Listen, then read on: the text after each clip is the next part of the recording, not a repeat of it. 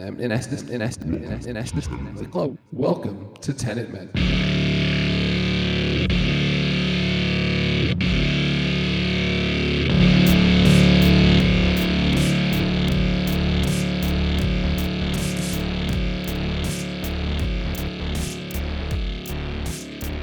Welcome to Tenet Men. Uh, I am your host, Steve, and I am joined by Kevin. And together we are doing a complete and methodical review of the Christopher Nolan 2020 epic high concept time travel film Tenet.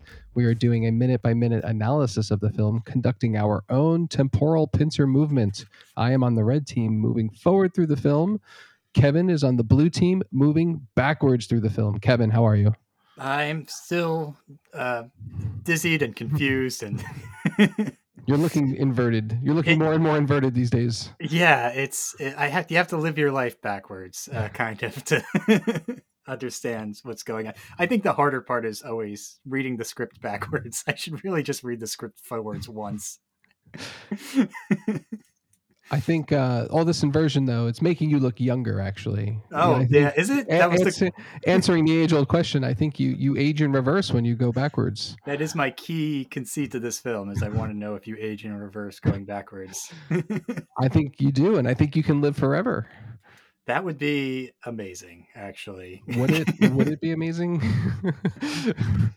Just for the the prospects of future films in this cinematic the Tenet cinematic universe. That's true. Yeah. Um. Well, cool. Uh, I am on uh minute. Oh shoot! Hold on. Where are my notes? Okay, I am. You're at, at thirteen twenty one. Yeah, minute thirteen twenty one seconds to fourteen twenty one seconds. Uh, just from last week, we were uh, getting to that office building that I thought initially was like a a university, but now it might be an office. More on that to come in this minute. uh, shall we jump in? Yes, let's go ahead. All right. So the the the line of dialogue that we left off last week was no small talk, which uh, I don't love that line. Um, and then uh, starting at thirteen twenty one, she says, "We don't know her name. Is her name in the script?" Barbara. No way. Okay. She doesn't um, look like a Barb to me. Um, no, seems like an old school name. Yeah. Right? Like that's yeah. like a grandma name nowadays. Yeah. Um, okay, so well, Barb says, uh, no small talk, nothing that might reveal who we are or what we do, uh, which is another point at knowledge divided. I love it. Uh, yeah. We've gotten so many hints towards knowledge divided in the first 13 minutes of this film. It's exciting. Which, uh, which is also probably what made people not relate to the character. One of the big one of the big problems or hurdles that critics had was that you can't relate to people, which is also like the the point of the like the point of the mechanism mm-hmm. of time travel that they're using. Right. That's true. That's true. I want to know more about her though, right? I mean, I think we all do, and we don't learn anything about her. No, uh, but it's it's ripe for all the conspiracy theories or uh, fan theories, I should say, not conspiracy theories. right. But the fan theories are kind of open with her. Um, I think I mentioned one last time, but we can retouch on that if there's any clues in this minute. Okay. Uh, so she says that, and then uh, the protagonist responds with, "I thought I was here to find out what we do." Uh, and then there's a shot here of like the back the backdrop and this is why I thought it was like a university. He's in what looks like a classroom, right? There's like a there's stadium, there's like stadium seating behind him, though there's not a lot of chairs back there. Um, I was more focused when she's at her little desk. There's a rotary phone behind her. Mm. Not even like an old school landline, a straight up rotary phone. Well, it's, I mean, where where are we in the world? That's oh, Europe. It says. Yeah. Um, so you imagine, I mean, it's off the coast. We in a Scandinavian country. If we're not on a Scandinavian country, we'd probably be in um, Western Europe. You think so? I don't, I don't know. know. it does have Scandinavian feels. Wind farms seem very Scandinavian to me. What like what is her accent even? I don't even know. Oh Jesus, you're right. Seems British esque. No, I don't think so. No one's big like me. Nolan uh, grew up a little bit in the UK, so he's got an ear for accents. and he had um, uh, Robert Batmanson um, pick a, a, very specific um, English accent. I believe it's a Sheffield accent. That's... So he's. This is a good question, and I think we'll see her in the next minute. So I'm going to look up and see what the experts say on what accent she's doing. Okay. Um, well, anyway, that's why I thought it was a. That's why this was like a university, and I thought she was a professor because of like the. I think just because of the room that they're in, like it looks like a classroom, but if it is a mm-hmm. classroom, mm-hmm. it's it's pretty much emptied. So uh, it's also an, it's also a nice setting to make it look like a classroom because you're teaching the audience something. Right. Exactly. I felt. I yeah. I felt. I still feel like I have much to learn. I will fail the test anyway, uh, she responds to that. Uh, I thought I was here to find out what we do. She responds with, "You're not here for the what, quote unquote. You're here for quote unquote how." Um, the what is your department and not my business. Um, this is all just really, really great. Spoken in, like a great bureaucrat. In a oh, vacuum, in a vacuum, there is nothing being said here. yeah. Oh, that's not my department. That's your department. I, I just do this part. uh, and then the protagonist responds with, uh, "Well, to do what I do," which, by the way, is from the trailer. Yeah. Because every time I hear that line, I'm like, "Oh, that's from the trailer." That that line has stuck with me. I want to drop that at work somehow, but I haven't figured out a way.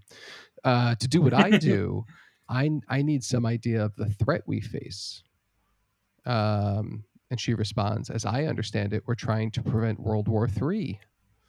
Okay. Yeah. And and he responds Great setup for Yeah. So yeah. that's that's I mean that's eyebrow raising, like, oh, yeah. okay, I better pay attention to the professor, uh, to Barb. Um, and he responds, nuclear holocaust, you know, questioning. Mm-hmm. And she says, No, something worse. Well, it's like, oh my God, what is happening? What is worse? Um, and then we we shift to uh we shift the scene a little bit. Lights come on, like a garage door opens up. Uh, she takes out a gun, and we're at a, a, firing range. And there's uh there's like a concrete structure at the end of the firing range. Um, and being the good professor that she is, she puts on some ear protection. oh yeah, safety first. right, even uh, even in the face of World War III unknowns, uh, protect those eardrums, kids. Mm-hmm. Uh, she says, aim it and pull the trigger.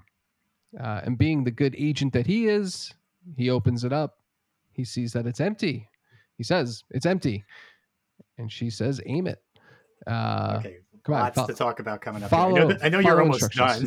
yeah, yeah. No, I'm sorry. Go ahead. I'm, I'm I'm going through lots of stuff, but yeah. Okay, like just okay. The mechanics of this is important because one of the biggest, other biggest critiques b- besides one of my biggest pet peeves about the film, and I don't know if this would really spoil the script writing process or maybe it would spoil the visuals. Definitely, is the fact that inert or uh, just what am I trying to say? Um, objects without agency can be inverted. That that like you know just like a bullet can be inverted, a rock can be inverted, it, it, things that don't move independently of themselves can be inverted. Right. And that is just very odd um, how that works. And I know that makes for great visuals. Um, it's it that's a it, this is a big hurdle to get in your brain. Um, well, because it, it cool visuals. It it undoes fate, right? Yeah. Let me, let me, I'll explain. Let me get to the end of this. And okay, uh, yeah, yeah, yeah. Well, also have... one more thing. So she puts on earphones, right? The bullet's inverted, which means the explosion is going to be inverted. Would not they be already deaf before the bullet goes off? With the knowledge no. that the bullet is going to go off? No, no, no. I mean, the eardrum, the eardrum is going to be impacted by the noise. The noise hasn't happened yet. But Even though the if, noise happened, the but noise if you happens, get sh- but if you get shot with a bullet, you are wounded and then it gets healed as the inverted round comes out. Like mm. when the mm. protagonist just randomly starts bleeding before he gets into a fight. And that's how he knows he's going to get into a fight later on. So injury, the cause comes after with inverted technology, the the future infliction you're going to feel from it starts happening as you get closer that, to the event happening. That might only happen if you're inverted. Mm, oh, fuck.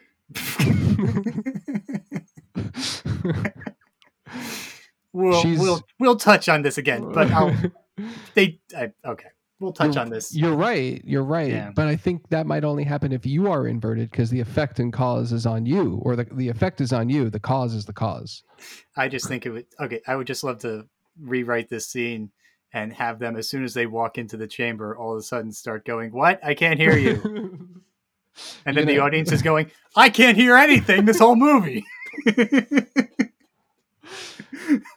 um, okay. I've covered all the critiques of this movie. I think. Let's so, proceed. we'll proceed. He he looks in the gun. There's no there's no round in the chamber. He uh, she says to aim it. He starts to aim it, and then uh, we hear the casing bounce. This is all in reverse. Mm-hmm. We see the shell hop into the chamber, and the gun. It basically sounds like a gun firing, but it, it, it's obviously happening in reverse because the bullet re-enters through the through the chamber. Uh, then he, he uh, she says, check the magazine. He opens it up. There's a round in the clip. Yeah. Amazing. uh, so cool. He says, how? He's like honestly puzzled, uh, which is cool. And then uh, this is it. This is the end of my minute. We get to, we go back to the classroom, uh, not the classroom. That's not a classroom. Uh, and on the table, there's a round standing up. The clip is laying sideways. And uh, to find out what happens next, tune in next week. Oh my god.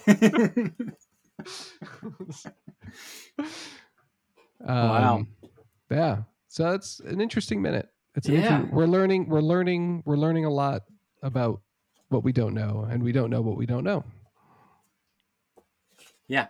And the fact that we're the protagonist can't know certain things. Right. Until she know. I want to know what she knows. I want to know more about her. How did she become part of this? How did the big concrete structure get through an inversion machine? Because it's really big and heavy. Did someone throw that giant piece of rock slab into a turnstile? No, that is not inverted. The bullets inside of it are. Yeah, but okay. Uh, so you're you're saying the rock is not inverted, just the bullets are. Yes. Are you sure? No. Yeah. Wait. Unless they, but they'd have to have access to a turnstile to create all that because eh, it just okay. They in order for that to happen, like if they just found that stuff, they'd have to find the place where the bullet enters and eh, subtract that. So they'd have to find the wall, then they'd have to find the casing, does it have they, to be the same gun that shot it? The, the I, gun needs to be inverted too. Yeah, all that seems. You can't. But that gun doesn't seem inverted. That gun seems like he. It has to he, be. He picks it up. Doesn't matter. You can pick up a. You can pick up an inverted object. Don't you have to drop it? But then he struggles. In the next minute, you're gonna see him struggle to pick up the bullet because he has to have dropped it to pick it up. I don't know. You, I can't imagine you can catch a bullet with a non-inverted gun. That doesn't make sense. That doesn't make sense. So this, um, yeah. I mean, wait. Do you think the concept I, of inversion doesn't work in reality? well, you just get down rabbit holes in this where you just keep going. Wait, is that thing inverted, or which piece of this is that? It just keeps. Um, it's a snake eating its own tail.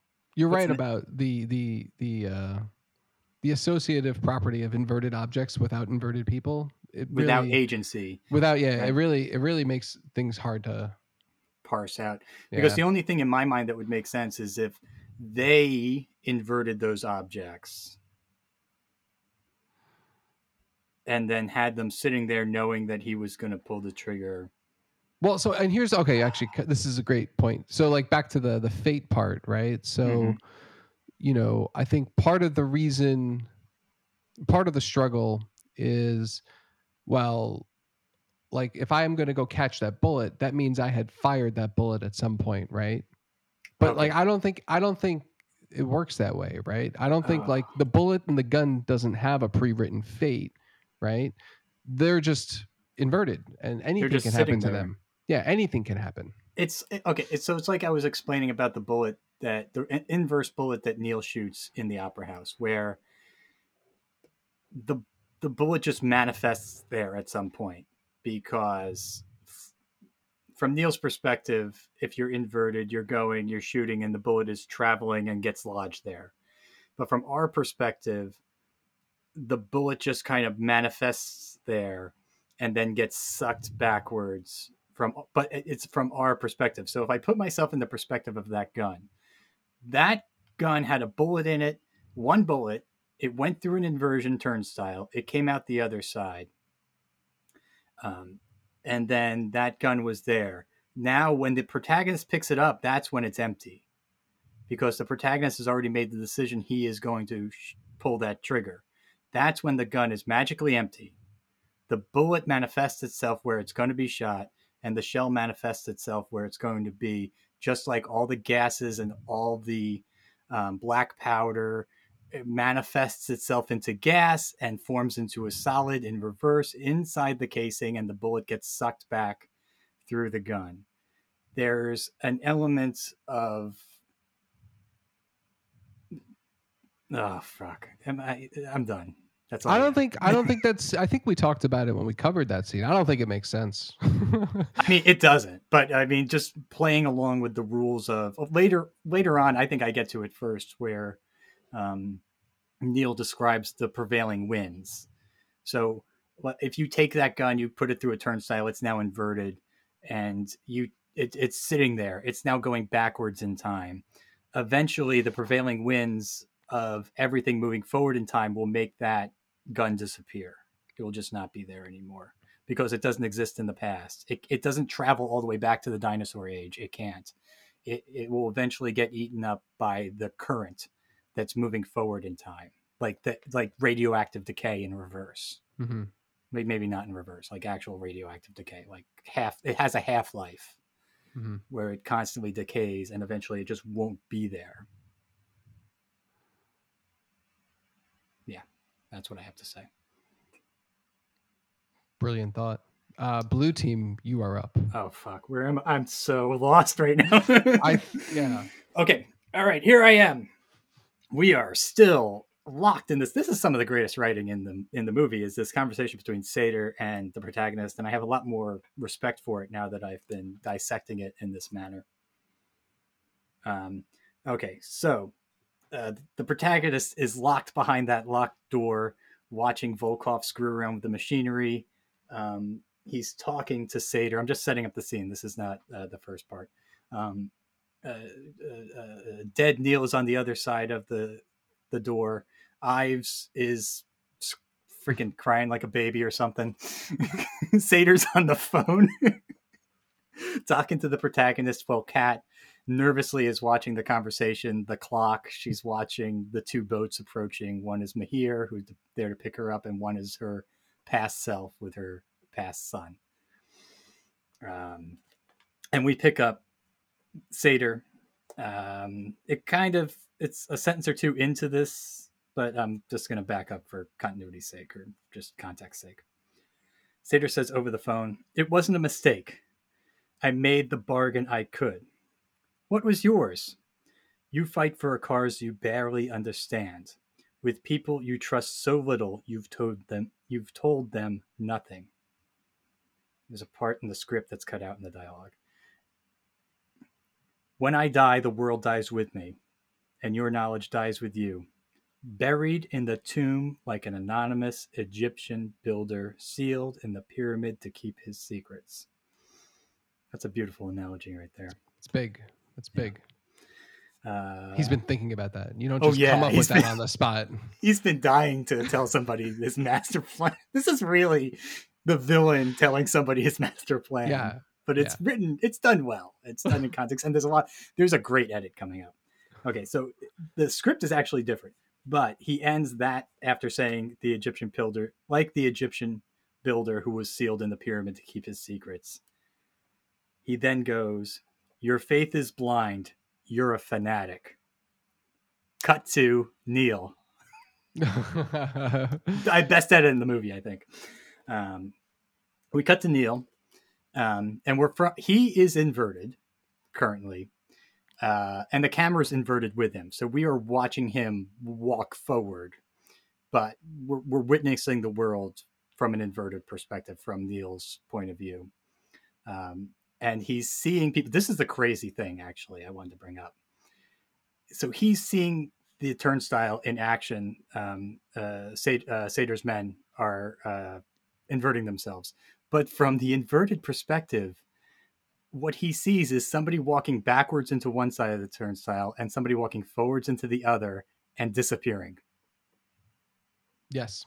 Which I had to watch a couple times to fully wrap my head around. I'm like, wait, where are they going? And then I had to think of it from the other perspective as well. If you are not inverted from a turnstile, you you see two people jump out of a That's jump it. out this of the is, turnstile. And from the inverted perspective, two people walk into a turnstile and disappear. we see these mechanics later in the movie, or earlier in the movie, I should say, Mm-hmm. where at the uh, at the Freeport, right? Because yes, exactly. um, when Neil and the protagonist first encountered the protagonist, uh, and the first time we see the turnstile, the protagonist jumps out of both sides, right? Yeah. Um, and then later, when they go back to the Freeport, um, it's the same thing. They both go in at the same time, and no one comes out. Actually, it happens a lot. It happen. It also happens after the chase scene with Sator Mhm. because yeah, they enter on on both sides of the glass. It's a really the mechanics of that part are really interesting. I also had to think about that really really hard, but it does makes that that I think does make sense. Mhm. I I get it, uh, but it just like it threw me through a loop this time because I'm like, wait, how come he doesn't get seen? And I realize, oh, that's because that guy's already walked out and he's already walked in. It it just threw me through a loop. But then, okay, so I just love the fact that Sator's last line is, "Your faith is blind. You're a fanatic." It, in the script, he says that after the scene. I, I like the Oh. edit of moving it to before, and then you cut right to Neil, who is ac- actually acting on blind faith. Um, after seeing all the men go in, he looks over and he sees himself walking backwards to the turnstile, knowing he's already made the decision.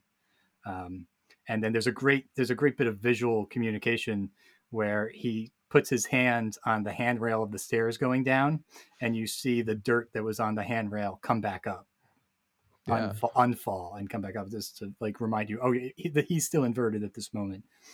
Um, and it's interesting that the camera changes perspective with him in my the minute I've already covered last minute. So when he comes out of the turnstile, we're now in the forward motion with him. That's interesting. Yeah. Okay. I think the music is also changing. I think it's his theme. It's so hard to tell the themes because they run them backwards. Yeah.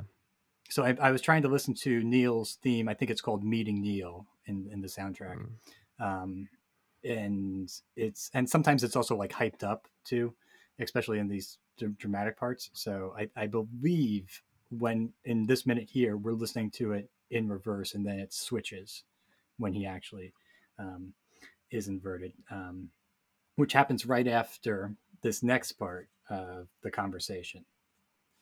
Um, uh, so the protagonist trying just trying to keep Sator talking on the line while he's watching. Um, he watches Volkov open up the well and throws his machine gun into it. um, uh, just trying to keep him talking. He goes, "What's more fanatical than trying to destroy the world?" And Sator says, "I'm not. I'm creating a new one. Somewhere, sometime, a man in a crystalline tower throws a switch, and Armageddon is both triggered and avoided." There's a part in the script that's cut out here. And he finishes by saying, Now time itself switches direction. And that's that's what goes into um, my next minute that I've already covered. And you'll remember in my next minute, Yeah. that's when we see Neil come back out of the. I, I, I, I like the the editing here is really good between what he's saying and what we're seeing Neil doing. Um, especially with that, I know it's a weird a weird allegory, or but the Jesus Neil theory. I'm all in on that now after last week. he is a Uh, martyr. I mean, He's he's Jesus. Neil is Jesus. I think he resurrects himself in this. There's allusions to the fact that Sator's his father. Um, a, a Kat is kind of innocent in all this to a point. she's the, um, she's Mary. Yeah, she's Mary. He has an adoptive father who is the protagonist. Um, it all kind of lines up, right?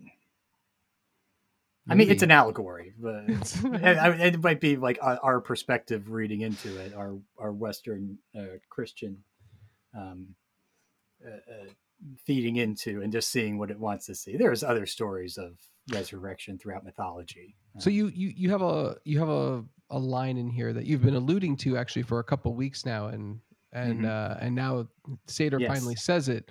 The there's a guy in a tower that's going to flip a switch that both creates and undoes Armageddon. So it's out of his hands. It's not Sator flipping the switch. He's just giving him the power. He's planting the seed. Yeah. And then someone else is going to profit from its harvest. I like whatever. Uh, that was a, that was a bad analogy. bad analogy. But like God is giving humanity the ability to destroy itself. That's I mean that's the analogy. God better. isn't responsible. He's t- he's t- he's washing his hands of this whole affair. What a great manager! Hey, listen, I'm going to give you the autonomy to do what you need to do. I actually I, I can appreciate that um, mm-hmm. you are empowered to make the decisions, but you are going to be accountable to those decisions. Yeah, and not me. no, no, my job is done here. That's your department. There's a lot of symmetry here between your minute and my minute. um, yeah, because like Barbara is just giving the protagonist the tools with the faith that he's going to do the right thing. I maybe um yes yeah, yeah for sure but I guess back to the, like the because yeah, yeah. we we talked about like the dead man switch right um but now it's like the dead man switch is was a was, no that yeah. doesn't exist like it's pointless that does there is there, no dead man there is no actually. like yeah is that uh, is that confirmed are we are we good with that I think I have to confirm that yeah with this this minute here that he is and, and then later on, he says, "No, we'll keep living. It will eventually be erased from time and existence. But yeah, we're gonna still kind of, ex- you, eh, you, know, whatever happens has already kind of happened, but also not happened. It's, yeah, it's right. But he's so not was, taking the active. He's not actively destroying the world in that moment. So maybe it was just like a misdirection, so that Sator would die on his own terms, not by someone else's. Yeah, and I think there are. I, I think there are other misdirections in this too. This film. Okay, that's that fine. I I can accept that. Up.